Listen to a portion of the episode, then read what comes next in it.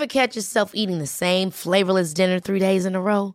Dreaming of something better? Well, HelloFresh is your guilt-free dream come true, baby. It's me, Keke Palmer. Let's wake up those taste buds with hot, juicy pecan-crusted chicken or garlic butter shrimp scampi. Mm. Hello Fresh. Stop dreaming of all the delicious possibilities and dig in at HelloFresh.com. Let's get this dinner party started.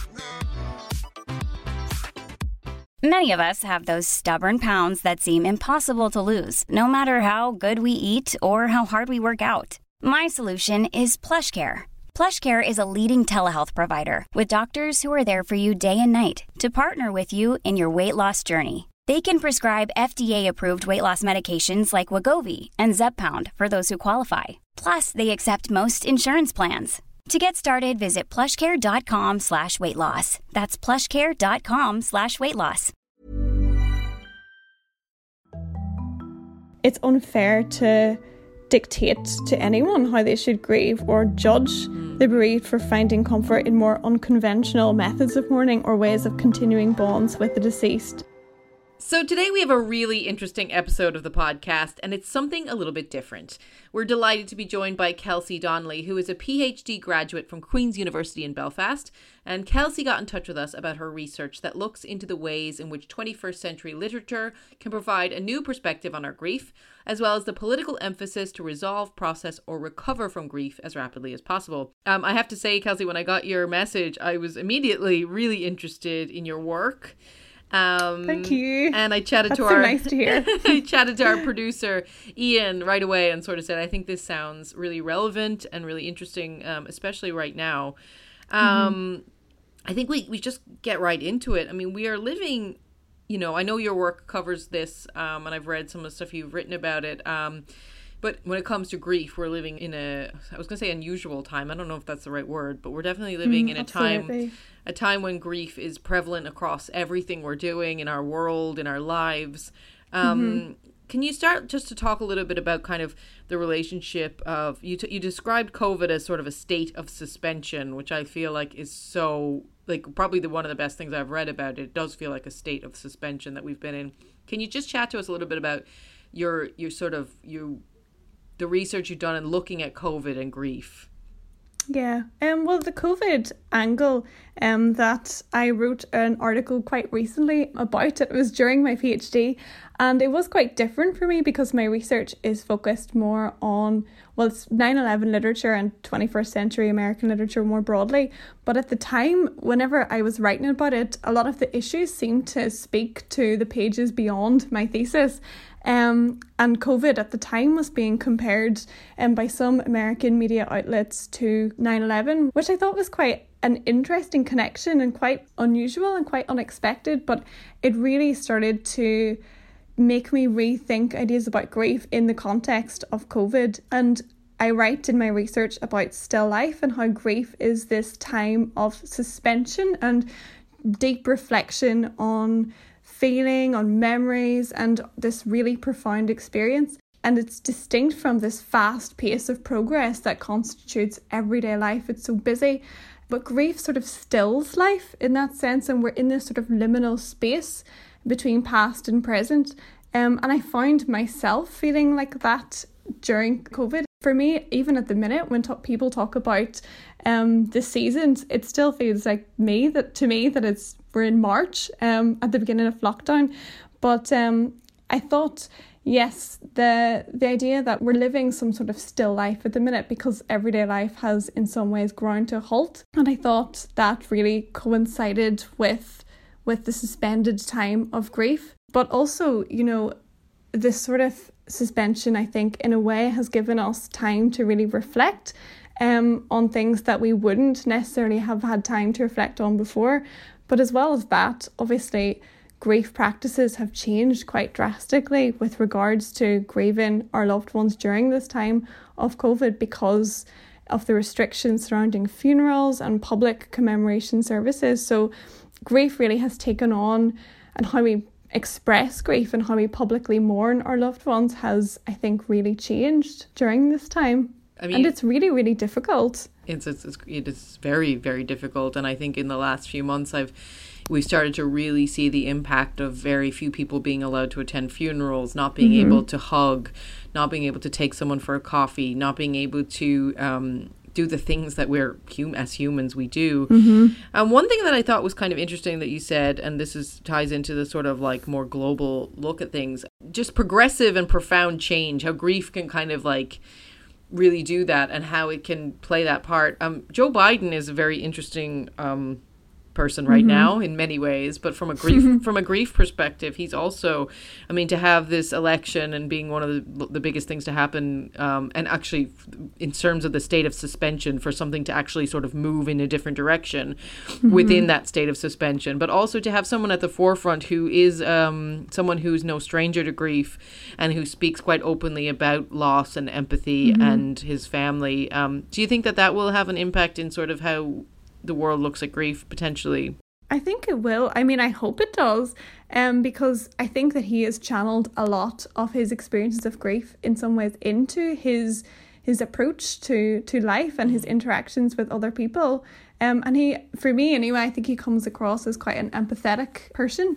And a lot of, I, I was watching a documentary on him a few weeks ago, and he talked about the death of his son, and he said he felt a compulsion you know to to run for the presidency. He was in some ways motivated a lot by his family and this compulsion to to make things better especially after um the Trump presidency.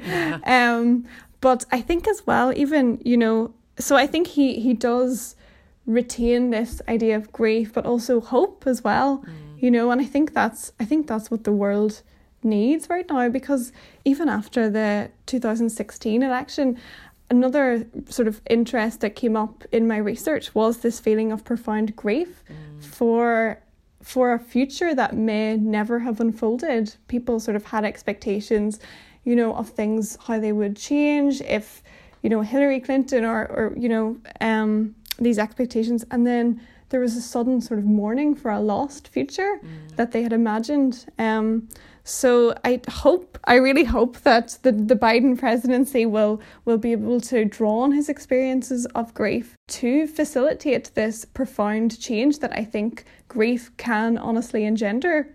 This is a, a tough question. I don't know the answer even in the slightest.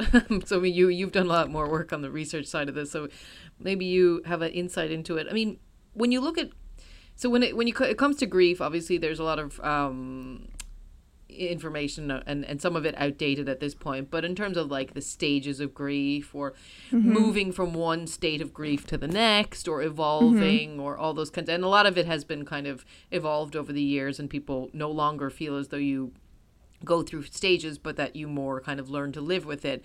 When a mm-hmm. when like a society or a, the you know globally we go through a collective grief you know is there stages of moving beyond it? Is it something that we kind of embeds into us and, and is then part of us as we go forward and how we informs how we create our new society which obviously we will after this.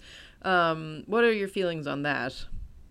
I think when I was reading, when I started my PhD and I was reading um, so much of the academic grief scholarship that had been conducted, and primarily within um, the sci disciplines and the social sciences, um, when I was reading it, I realised that some of the really prevalent ideas, and they're still so influential, um, like the stage models, they're so skewed in ways. They're almost very mechanical um and they adopt this quite revo- reductive approach i would say with regards to the nature of human interdependency. And so when i was looking at some of the literary texts that i was examining for my thesis they really challenged two of the main underpinning assumptions of the most dominant model of grief that is that is pretty prevalent in a lot of bereavement counselling as well. So they, they challenge this idea that grief is primarily a psychological response to loss that is amenable to diagnosis and diagnostic criteria. And they also challenge this, I think, very very problematic idea that grief is diagnosable as pathological mm. if the bereaved have not returned to this pre bereavement state as rapidly as possible. And the idea that grief that persists after six to 12 months is in some ways pathological. That idea i think is so so difficult to comprehend and so far removed from the actual reality and very embodied lived experience of grief. So there's sort of this stigma attached. And although i think we have moved on and i think the actually like popular discourse has been more um i think it's developed a lot quicker um than the academic grief scholarship that is conducted that still very much works within those ideas of prescriptive phases and timelines and moving beyond grief to to reach the state of a recovery. But i think even you know talking about grief recovery it implies that grief is some sort of obstacle to overcome when actually it's it's an all-encompassing experience that i don't think can ever be be overcome as such. You know it stays with us. It, it becomes it, it changes who we are um, and this idea of returning to this pre bereavement state, I think, is just, it's almost illusory. Many of us have those stubborn pounds that seem impossible to lose, no matter how good we eat or how hard we work out. My solution is PlushCare. PlushCare is a leading telehealth provider with doctors who are there for you day and night to partner with you in your weight loss journey. They can prescribe FDA-approved weight loss medications like Wegovy and Zepbound for those who qualify. Plus, they accept most insurance plans. To get started, visit plushcare.com slash weight loss. That's plushcare.com slash weight loss. Hold up. What was that? Boring. No flavor. That was as bad as those leftovers you ate all week. Keke Palmer here, and it's time to say hello to something fresh and guilt-free. Hello Fresh. Jazz up dinner with pecan-crusted chicken or garlic butter shrimp scampi. Now that's music to my mouth. Hello Fresh. Let's get this dinner party started. Discover all the delicious possibilities at hellofresh.com. There's never been a faster or easier way to start your weight loss journey than with PlushCare. PlushCare accepts most insurance plans and gives you online access to board-certified physicians who can prescribe FDA-approved weight loss medications like Wegovy and Zepbound for those who qualify. Take charge of your health and speak with a board-certified physician about a weight loss plan that's right for you. Get started today at plushcare.com slash weight loss. That's plushcare.com slash weight loss. plushcare.com slash weight loss. Yeah, But- I think anyone that's been through, you know, would, would agree with you that anyone who's been through a loss, it's this tra- it's transformative, completely transformative. Uh, Whether or not you know that and, um, as it's happening, or you look at it retrospectively and you recognize that you are a different person due to the loss of someone you love. Do you think people are, you know, when you're when people are speaking, quite like, is it naive to believe that there's a, a you know, in in in terms of maybe like in your work with 9-11 and how the world never never went back to what it was pre 9-11 um, and how the world will not go back to how it was pre-covid um, do you think people are being naive when they hang on to the hope of the of returning to normal it's always hard to know, isn't it? this time hindsight is a great thing.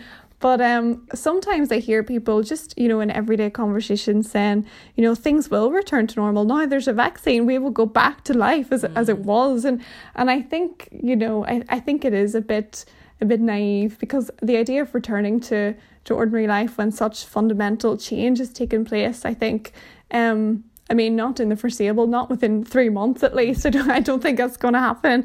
Um, but I think this experience of COVID, it really has, it's it's changed a lot of things that I didn't necessarily think were possible. For instance, locking down airports, you know, like locking down businesses. It it almost feels surreal. And if someone had asked me this time last year that we would, or someone had told me that we would be experiencing this and we'd be walking around with masks and and we wouldn't be able to see our loved ones except through a window pane, or grandparents would be separated from their children. It I would never have thought that possible. No. Um, and I think I think so much of this will stick with us. And what I sort of took a lot from my research was that grief it almost it makes us appreciate um like the ordinariness of life in a sense.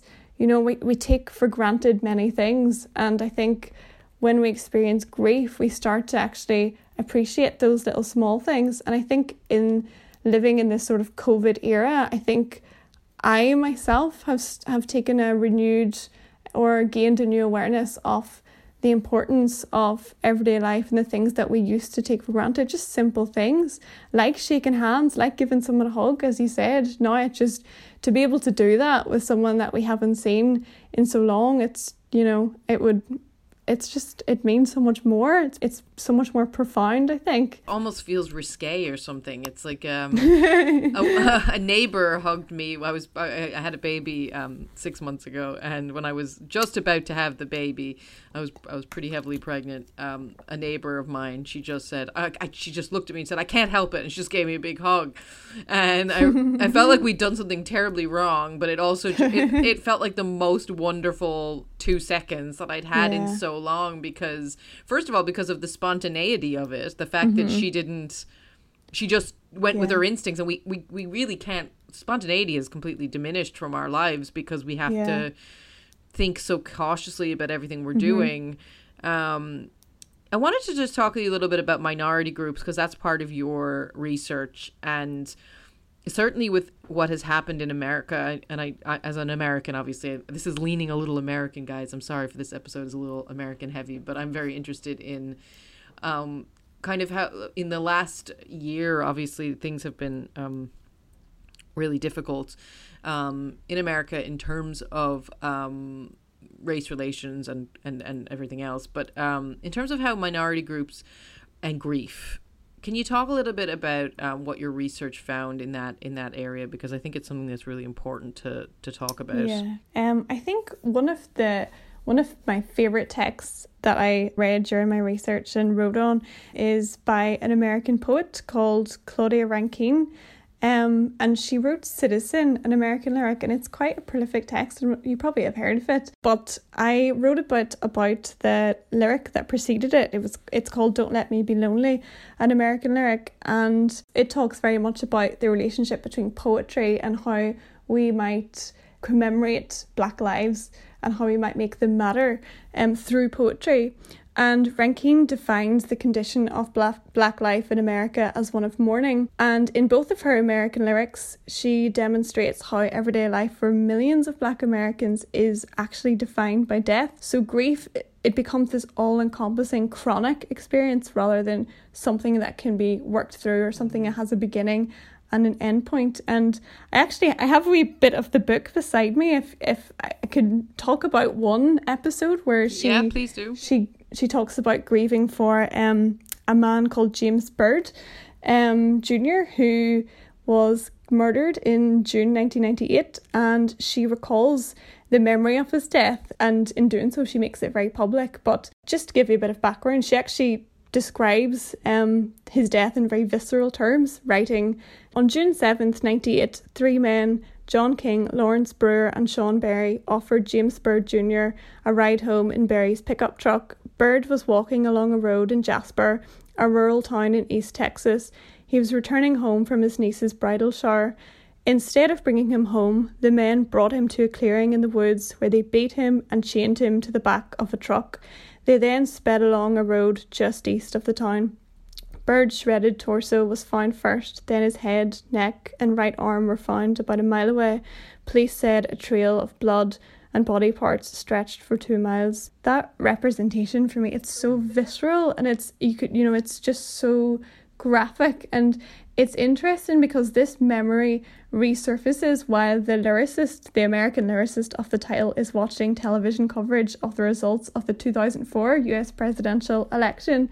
And while she's watching it, she also recalls that Bush couldn't remember the details of Byrd's death, even though it happened in Bush's home state of Texas. Mm. Um, so the lyricist and Rankine overall, she intimates that the re-election of the president is an indication that for many um, of Bush's supporters, um, you know, they're they're willing to Overlook. to assimilate or realize yeah. that ordinary anti-black racism is not something past but present ongoing and um and it's okay mm. you know it's okay for bush to forget about it it's his supporters you know she sort of suggests that his re-election implies that his supporters live with this they assimilate it into everyday life and still consider this life to be good and vote for it to continue and she talks to the tv as if she were talking to Bush she says you don't remember because you don't care mm. um and then the reader is then forced into a face to face encounter with Byrd because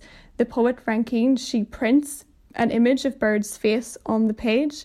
So, in this way, the responsibility for remembering his death and his suffering is shifted from Bush to the reader. Mm. Um, and the lyricist, she she responds by saying, with sadness, and says, "This sadness lives in the recognition that a life cannot matter."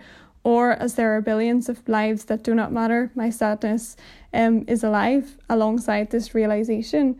And even though this text was written in 2004, it's and the Black Lives Matter movement was created in 2014 it's it's very very prescient and even i found in ways because it reminded me so much because she's counting the, the votes coming in during the election yeah. and again it very much spoke to the present and she's like i'm losing hope but like this time it was quite different but uh, in a way it speaks to the this year's presidential election because although the the outcome was was obviously different there's this idea that even after the protests of George Floyd's death and you know it was it brought so much publicity to the reality and prevalence of police brutality in um, the US and you know we saw so much of public expression of grief.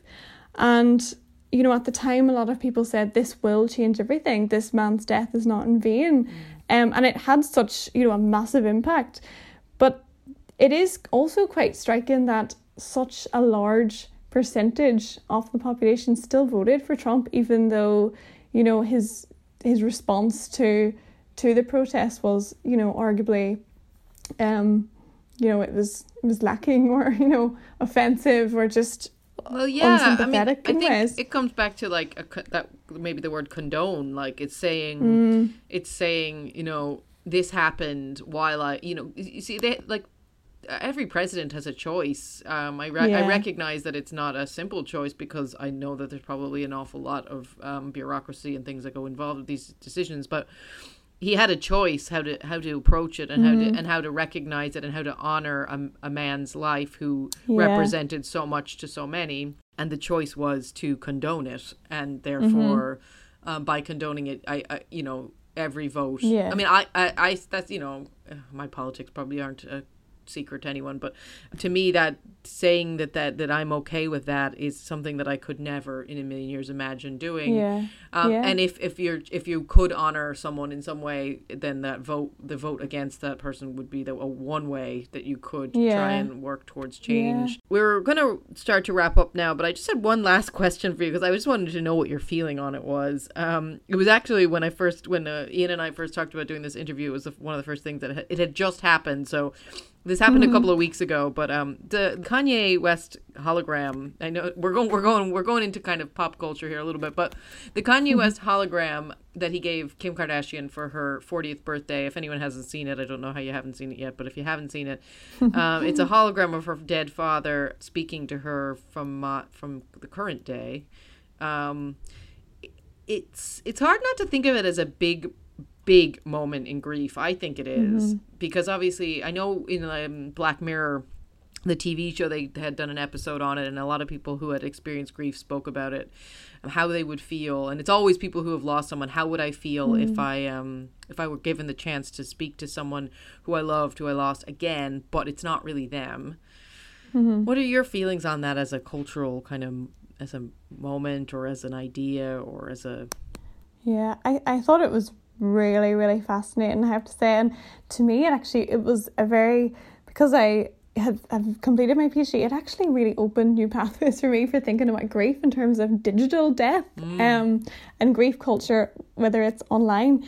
Um personally like I had a very visceral response to it. I found it quite unsettling and uncanny um but it was I think Kim's response was quite interesting too because she she was very pleased with it obviously yeah. um i think she said it was the gift of a lifetime a special surprise from heaven um and i think when i look at the the comments that it received i think about you know the mixed reception um i think it's always start it's always important to to preface any discussion when we're talking about grief responses um about you know it's unfair to dictate to anyone how they should grieve or judge mm. the bereaved for finding comfort in more unconventional methods of mourning or ways of continuing bonds with the deceased um, to create a sense of an ongoing relationship with them after they've died. Um, because you know if anything grief grief is so unpredictable and although we may not understand um why she maybe enjoyed the hologram it's not our place mm. to you know necessarily say that it's unwelcome or or it's you know it's bad or it's you know but actually yeah like i think the whole issue it raises so many mm. important issues with regards to consent and the rights of the dead who gets to speak for the dead um and is there a case that, that the holograms it's in is it in some ways a a puppet um, and its digital creators or its script writers um, are master manipulators it's it's um there's so many so many ethical concerns that's what i found very much about it and we don't know whether I assume, I'm not sure, I can't confirm because I'm not friends with the Kardashians, whether Kanye West was the, the person who wrote the script, but because there's that line. I think, I think maybe it was. I'm just guessing. I think, I think we can hazard a guess yeah, I that yes. So. I'm not 100% was, sure, but yeah. he was. Yeah. I know, I know. The most, most, most, most, most. I feel like I've lost. I lost yeah. count of the amounts of most that he used. Um, it does, but yeah, yeah. It, it raises so. I mean, even even from like a, you know financially, how you know certain people will be able to access things like this, or is yes, it al- yeah. is it done algorithmically where you have conversations based off uh, you know online convers? It's it's really like truly yeah it's it's and it, it really you know and it does make you think because i think a lot of people think oh those crazy kardashians what will they get up to next yeah but it's actually it could be a really like real possibility Watershed, because yeah. we yeah no yeah. it's true and i i think um so much of the content as well like it was quite staged and we have this like idea that they're they're sharing very intimate memories but actually it sends a very very public message yeah. under the illusion of sending a very um private one mm. and i think it got me thinking because of kim's Kim's influence, will gifting someone a hologram become the next big trend in digital death culture? Might one might one day we be signing release forms giving permission to our descendants to create a posthumous ho- hologram of us? And even if so, to whom do we give permission, and mm. how can we guarantee what images or words they might put into our mouths? Um, and wow. if anyone then can can create these, you know, there is the very real possibility that people could misuse our digital data for more sinister purposes in ways that are degrading or vengeful, harmful for both the dead um, and the bereaved. So there's there's so many even with regards to ownership and I think digital tech companies sort of seizing this opportunity of the publicity that the hologram garnered to attract um, or to boost their business. Mm. Because I think presently the Rob Kardashian hologram, I was having a look because I was like, how do they make these things? Um, but his hologram is currently the face of the company that created it. Oh, wow. And so it's therefore being used as promo material or as advertising yeah. without his consent. Um, so again, you know, it's almost like that sort of trying to capitalize on this and to commodify um, the dead and their memories, mm. but and in a sense to profit from grief and those who are desperate to reunite with the dead in any shape or form. Mm. Um, so there's there's so many issues, and almost like you, I think there needs to be some sort of regulatory framework um, that needs to be introduced to protect the rights of the dead and the bereaved in this sense because once once it's shared and, and Kim's obviously shit was shared by millions of, mm. of her followers on social media anyone with a phone could technically download it and then maybe misappropriate it further um for sinister ends um so and that's I think that's that's actually oddly enough when I was thinking about the commodification of it um companies could also, you know, pitch the idea that purchasing a hologram for the bereaved is a way of giving someone the gift of goodbye, especially now in the COVID context, because there are so many restrictions surrounding funerals and, you know, we mightn't get to say goodbye to the to our loved one because we can't physically be with them, we can't hold their hand. Um so it could no. be misused in this way. Well, you've given us so much to think about, Kelsey. Thank you so much for joining us. Um, it was really great to to have your insight and, and talk about your work on the podcast. Um, thanks again, and hopefully we'll chat to you again. Thank you so much. It's a real privilege.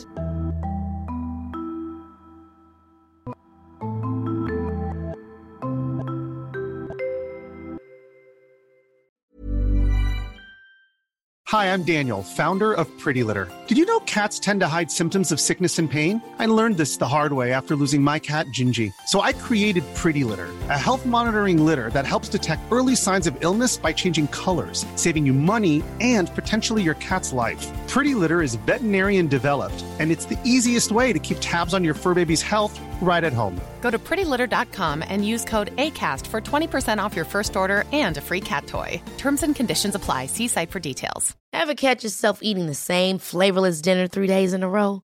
Dreaming of something better? Well, HelloFresh is your guilt free dream come true, baby. It's me, Keke Palmer. Let's wake up those taste buds with hot, juicy pecan crusted chicken or garlic butter shrimp scampi. Mm. Hello Fresh. Stop dreaming of all the delicious possibilities and dig in at HelloFresh.com. Let's get this dinner party started.